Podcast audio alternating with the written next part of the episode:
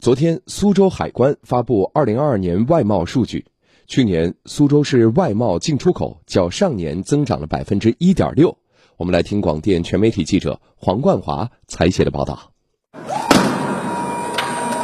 在吴中宗宝区的发货仓库，打包好的智能机器人正在装车，即将起运发往日本。这是这家企业首次采用跨境电商 B to B 出口海外仓模式发出的货物。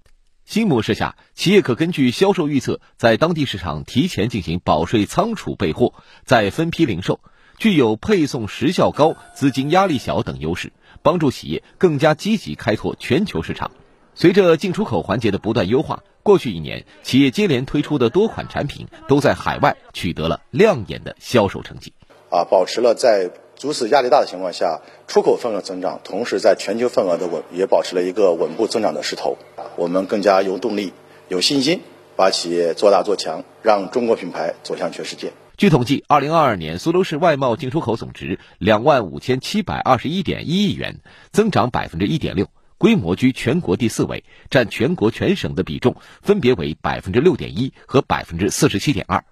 其中，以手机、机器人等为代表的机电产品是苏州外贸的主力军，占全市外贸总值的七成以上。针对企业需求，海关部门通过上门宣讲、分类辅导、量身定制等举措，对企业实行点对点跟踪服务，以新业务新模式助力企业出海。我们将继续深化放管服改革。深入推进企业问题清零机制，对企业实施分类辅导，量身定做式打包推荐相应的海关政策，帮助企业排忧解难，营造企业敢干的环境。